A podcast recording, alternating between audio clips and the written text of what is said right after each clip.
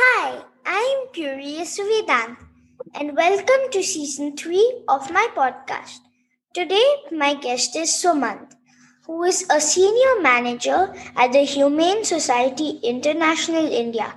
Sumant started working with animals when he was in high school in 1999. He was involved in rescue and rehabilitation of lost, injured, and displaced animals. He is trying to develop systems where humans and wildlife can coexist. He has a special interest towards snakes. Hi, Sumant. Welcome to my show. Hi, Vedant. I'm so happy to be here. Uh, I'm a big fan of your show. I've heard every single episode from the last three seasons. I'm very excited to be here. Did you enjoy the episodes?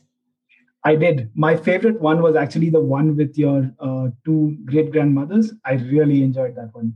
Hmm. Everyone seems to be enjoying it.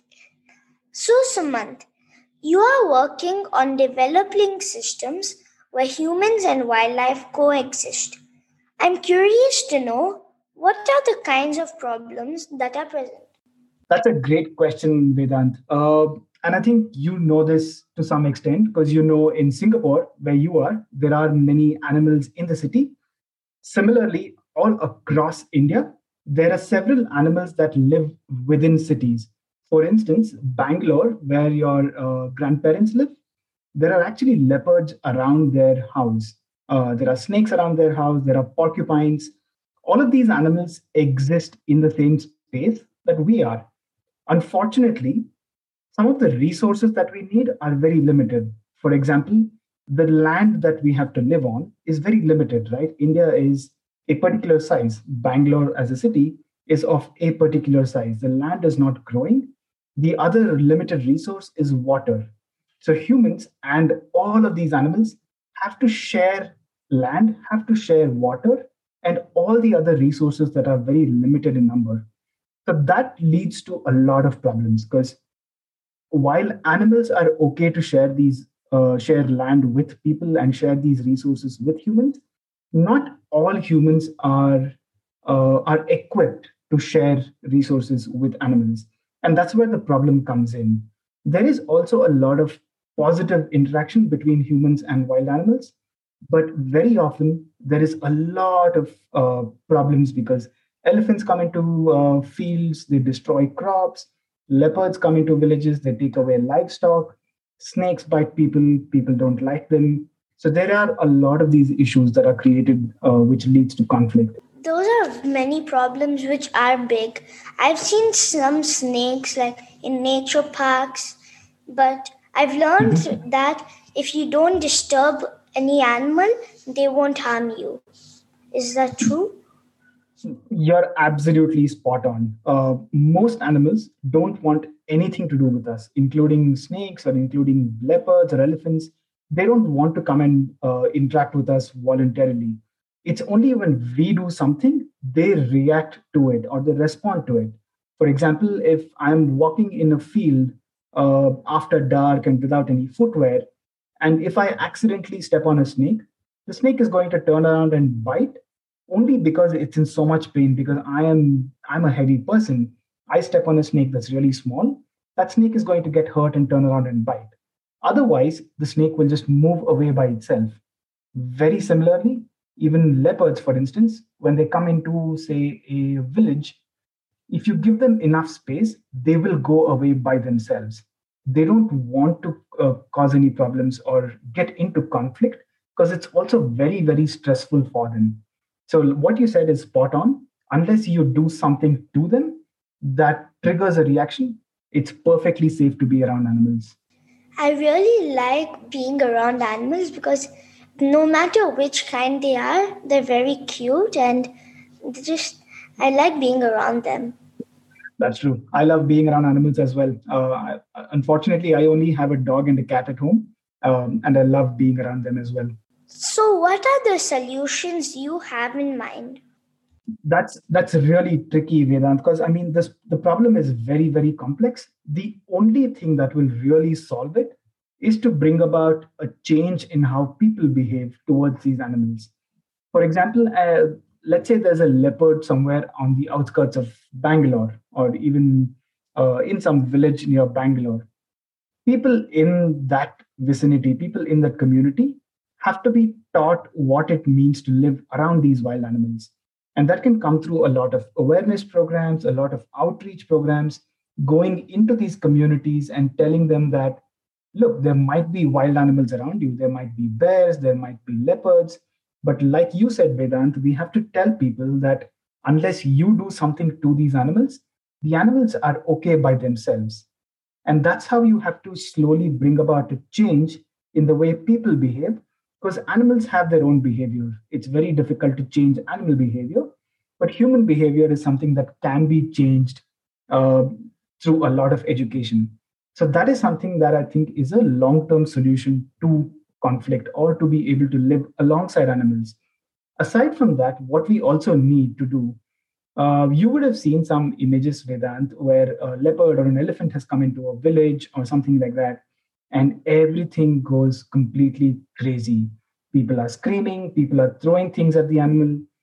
What that requires is for the government agencies, the forest department, which is the custodian or which is the caretaker of all wild animals, they need to be trained in how to handle such a situation. And that, I think, combined with bringing about change in how people behave, will be the perfect solution. That's a really nice solution. You must have worked really hard on that. It's very nice. Thanks so much. Uh, I think that is the only solution. Unfortunately, like like I said, it's very challenging. We've been working on it uh, for several years now, and I hope that in the near future it starts showing some good results. I have one other way. Mm-hmm. Go ahead, please. Probably we could ask schools to to have lessons on how to treat wildlife.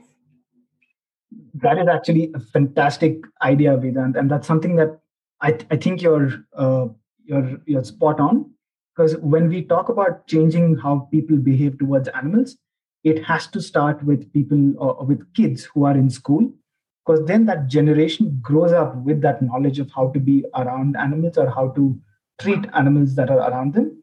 And that will make a huge change. You're absolutely right. We need to go into schools and start talking to kids about the animals around them. That's absolutely right. How did you get interested in human wildlife conflict issue? Yeah, so uh, when I when I was growing up, we had a lot of we, we used to hear of a lot of instances of snakes coming into houses or birds getting injured and falling down, and a variety of these um, issues would keep cropping up.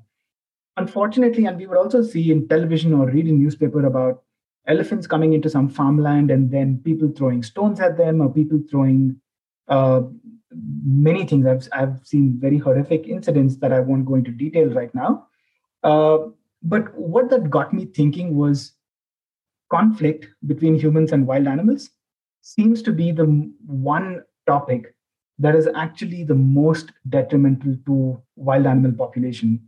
And what we what I also noticed was whenever there was an incident of conflict, be it a snake, be it a leopard or an elephant or a tiger or anything, the animal was always very, very stressed, very scared, and often very cruelly treated.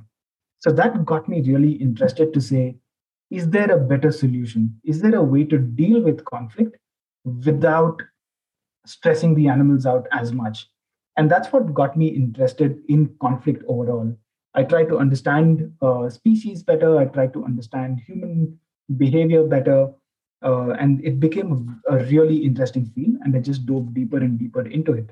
I've also seen in some books, like some make believe books, mm-hmm. that snakes keep going into houses and people keep beating them.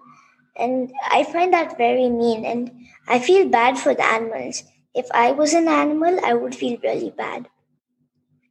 That's true. That's true. And i think uh, we we don't a lot of people don't end up feeling bad for a lot of the smaller animals, for instance, if there's a lizard in somebody's house, that is also sharing space. And a lot of people are not tolerant of it and they end up killing the lizard or trying to drive it out. Uh, that also, I think, is very, very, very cool. There are much better ways of dealing with it. And if there's a lizard at home, how do you deal with it? So I can tell you what I do if there's a lizard at home. Uh, I, for one, think it's great to have lizards at home because they actually keep uh, the population of insects in your house under control. Uh, they eat a lot of mosquitoes, they eat a lot of other smaller insects. That will uh, that really helps keep the insect population down.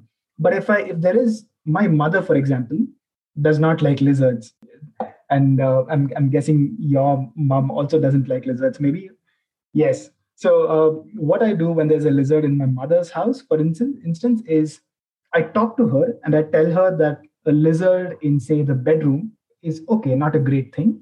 But a lizard outside the house, like if it's in the garden, it's perfectly fine. So I tell her that I'm going to pick up the lizard in a very nice, gentle manner and just leave it outside.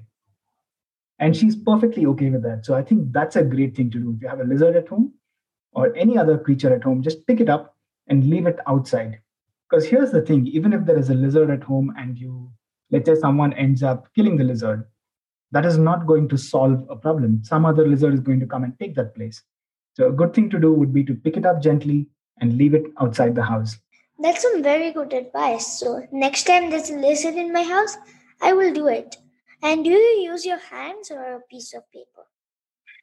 Yeah, some people are not comfortable using their hands to pick up lizards, and I think uh, I think it's a good practice to not uh, pick up animals like lizards and frogs with your hands because very often we use uh, some sort of a cream. Like let's say we're using an insect repellent and we have it on our hands. Some of these animals are very sensitive to those things. If we have soap on our hands uh, animals can be very sensitive to that as well. A good thing to do is to not use your bare hands if you have gloves those would be great but if you're still not comfortable the simplest thing you could do is invert let's say a plastic mug on the lizard then slide like a cardboard underneath it, pick it up, and gently just leave it outside. Okay, sure, I'll do that. Mm-hmm. Why do you have a particular interest in snakes? So, uh, s- snakes are highly, highly misunderstood creatures. Uh, there's a lot of superstitions about them. There's a lot of myths about snakes, um, and that what that does is the minute there's a snake in somebody's house, people either want to kill it or they want to have it caught and released in a forest, which also means that the snake does not survive in that forest then. So it got me thinking the highest amount of conflict every day in India is with snakes. So while we can see uh, leopards being dealt with cruelly or elephants being dealt with cruelly, there are far far more number of snakes that um, that face cruelty on a day-to-day basis. And that's what got me interested in snakes. But they're also really interesting creatures right? These are snakes are some of the only animals that are comfortable on land on trees and in water. And they do all of these without hands or legs. Like imagine eating your meal vedant without if you couldn't eat you couldn't use your hands. Uh, so snakes to me are uh, are really fascinating because they are uh, this they're, they're really mysterious creatures and it's very hard to understand them. And that's what got me really interested in them. I wanted to learn more and more about them why they are the way they are how can they survive without hands without legs um, and how can they climb trees with with a body like it? How can they swim? And how can they go underground and on the surface? Uh, it was just a very very fascinating creature for me to uh, for me to learn about. For me one fascinating thing about snakes mm-hmm. is that even though they have a bone like they have bones mm-hmm. their body can like slither so much they can move so much their body is so flexible exactly and that's that's another thing that's really fascinating about them right like there are snakes that can climb up trees and then jump from one tree to another tree and flatten their body so they can actually glide uh, like a paraglider. Uh, so those are some really, really fascinating things about snakes. Very few other animals can do that. But animals like the flying fox can do things like that. Yes, the flying fox is a uh, is a species of bat, and they can actually fly very very well. There are also flying squirrels. Uh, in all fairness, though, they are called flying squirrels, but they really can't fly. What they do is glide. But I think gliding squirrel is not quite as exciting name as flying squirrel. Yes, I agree. Many people have a lot of misconceptions about snakes. Mhm. Can you share some of the most common misconceptions that people have? For example, I know many people think that most snakes snake bites are lethal to humans, but that is not true. You're right. Uh, not all snake bites are lethal to humans. There are plenty of misconceptions about snakes, and I think if if if I were to think about why that is, uh, what comes to my mind is we are never formally taught about snakes, right? Like in our school, at least in my school, I'm not sure how your school is. In my school, nobody ever spoke to me about snakes. Uh, even though they are all around us, there are so many of them. Nobody ever spoke to me about it. The only place that you can sort of get some information about snakes is uh, mostly television on watching Animal Planet and a lot of these other channels, uh, or from magazines, uh, or from videos on YouTube, or from stories that your grandma and grandpa maybe tell you about it. Unfortunately, not a lot of them are truthful. Uh, because because nobody has ever been taught about snakes in a thorough scientific manner. All the stories that come from them are also very uh, very inaccurate. Like some of the biggest myths I've heard, the misconceptions I've heard is uh, you probably know this too. Do you have you ever heard of snakes drinking milk? No. So this is a very popular myth all across uh, India, at least, that on certain festival days you can offer milk to snakes and they'll drink it. The reality is that snakes are reptiles, and reptiles don't give milk to their young.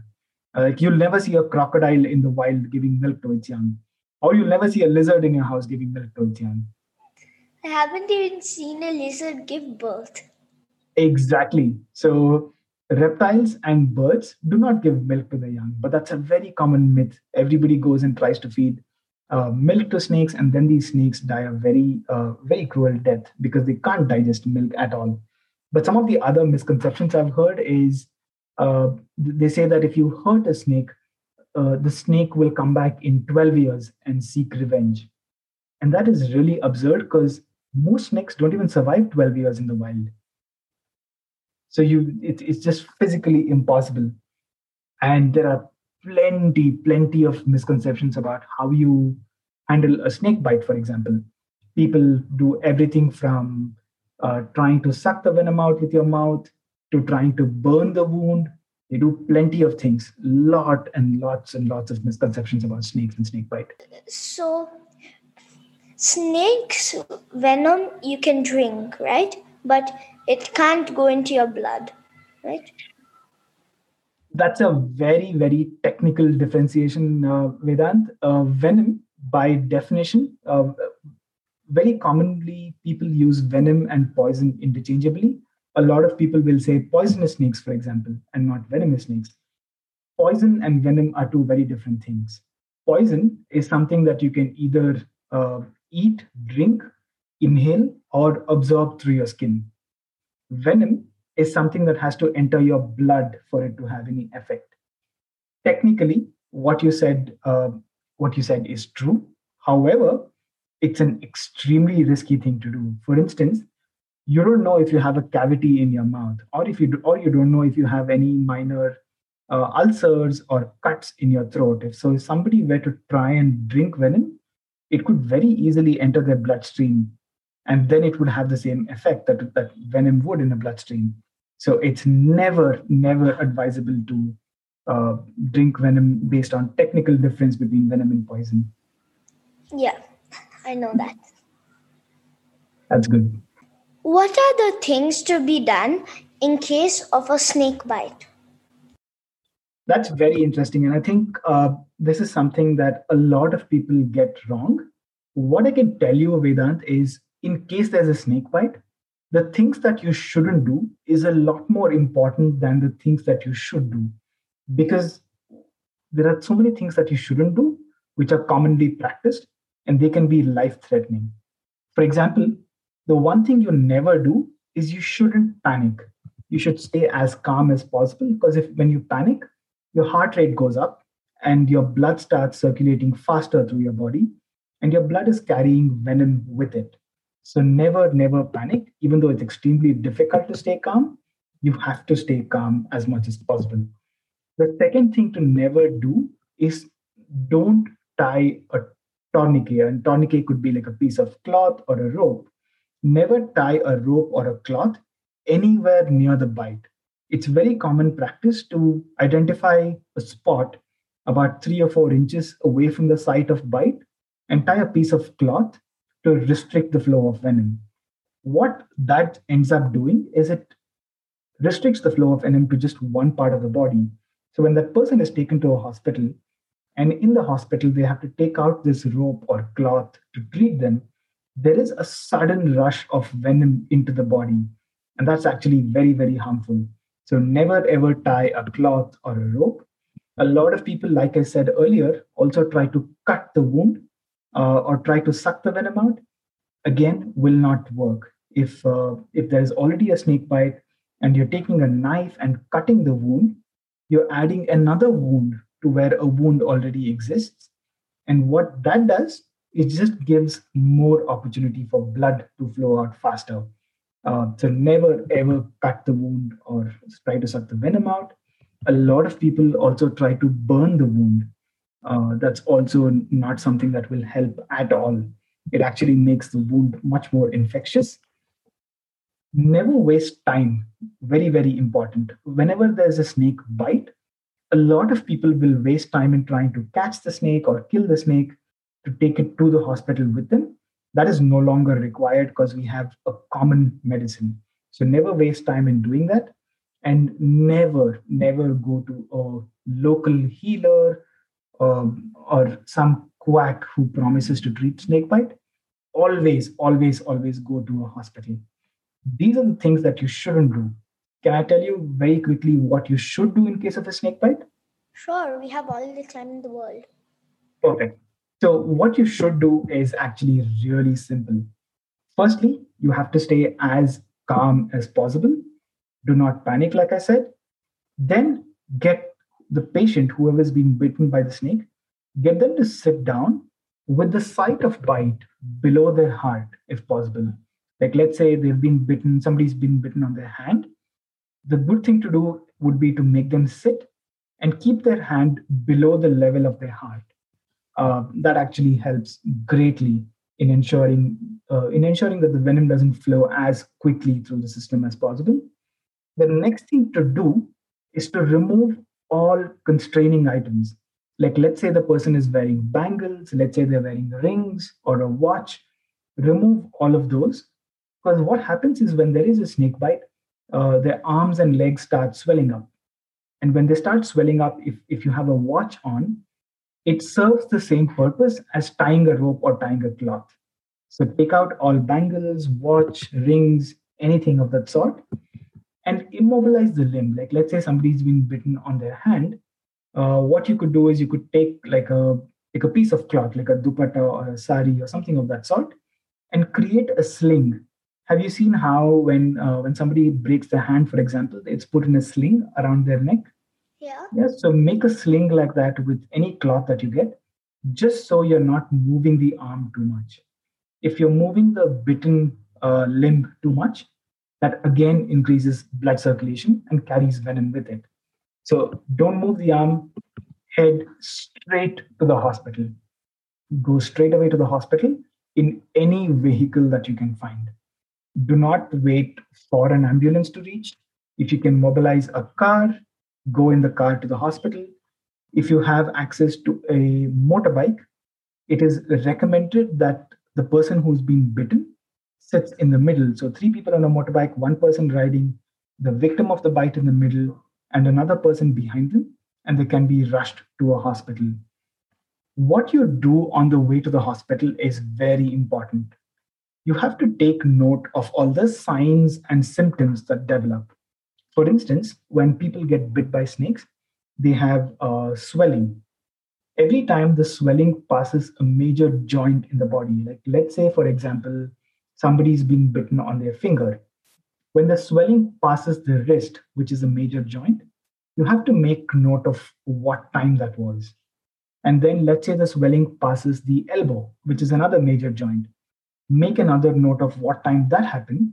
So that information will be very, very useful to the doctor to determine how much venom has gone in and what kind of treatment needs to be started.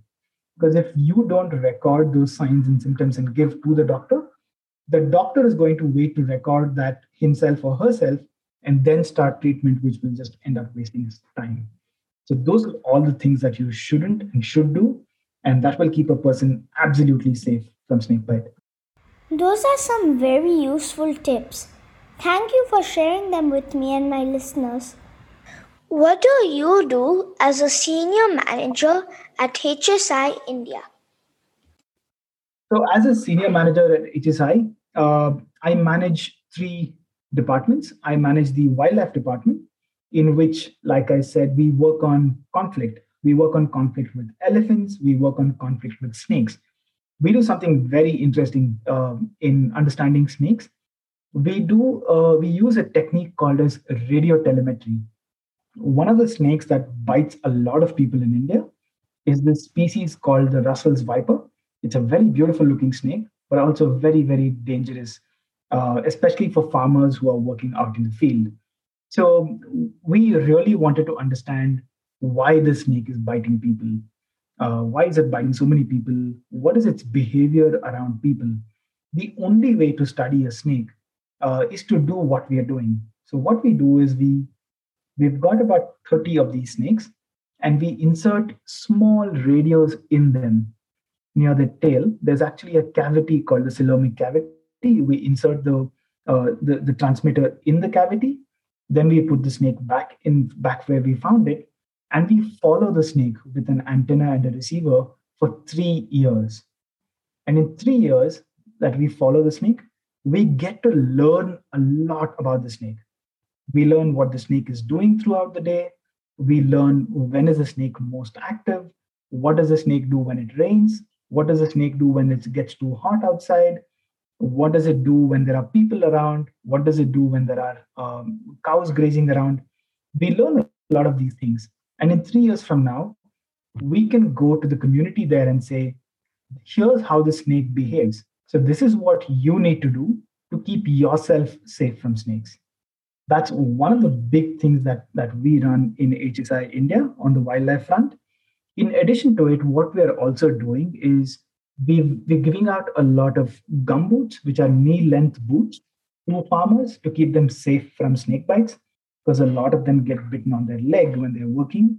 We also give them solar lanterns so they can actually see where they are going when they are walking because a lot of rural India does not have electricity still. Um, aside from that, we also work on human elephant conflict, which is very, very, uh, which is a big complex issue as well. As a part of that, we've radio, we've put these radio collars on six elephants uh, in a district called Coorg, and we are again tracking them every day to learn more about them, so we can actually help people live alongside these animals with all the information that they need. So that's one of the things that uh, that I do with HSI India. I remember uh, me, you, and my father, and a few other people mm-hmm. going mm-hmm. on the elephant hunt. Yes. And found lots of elephant poop, and there was drag food. I mean, drag fruit seeds in it, and managed to see some elephants. It was really fun. I know. In fact, you know, uh, it's very interesting that you bring that up. The place where we are running the elephant conflict work is in the same place that we went to, where we went to see all those elephants. Um, and seeing elephant poop is always fun. Uh, and stuff that grows out of elephant poop is always fun. But yeah, we are, we are working in the same places where you, you, me, Jasima had gone, uh, in all the same place. In fact, you came with us when we were actually trying to identify a place to work. So you were actually there with us right when we started the work. Wow, I didn't realize. I thought it was like for fun. I didn't realize I was actually helping. It, it, it was a lot of fun as well. Uh, but yeah, you were actually helping us identify these locations. What you should do is the next time you come to India, uh, ask ask your father to bring you again, and we can go back to the same places and see what we are doing now. It's going to look it's going to look somewhat different. And also see how it's changed. Yes, and you can come out uh, tracking elephants and snakes with us. We can go uh, with a receiver and an antenna, and we can go find snakes and elephants. Nice. Mm-hmm. And is it true that you can make paper out of elephant poop? Yes. Uh, in fact, a lot of there are a lot of companies that make paper uh, and then they make books out of elephant poop. Uh, I, I, believe I, I, have a couple of them, and I've not used them extensively, but I think they're they're actually quite good. What did you want to be as a child? Oh, so many things. Uh, but one of the things that I, I, I, there were various things that I wanted to be, right from uh, a police officer to somebody in the army to a variety of things. But the one thing that stayed with me the longest was to be a scientist. Uh, I don't know what it was about scientists, but I've always wanted to be a scientist. I, I, I, it fascinates me to look into a microscope and see what I can see inside. Uh, so I always wanted to be a scientist without really understanding what it means completely.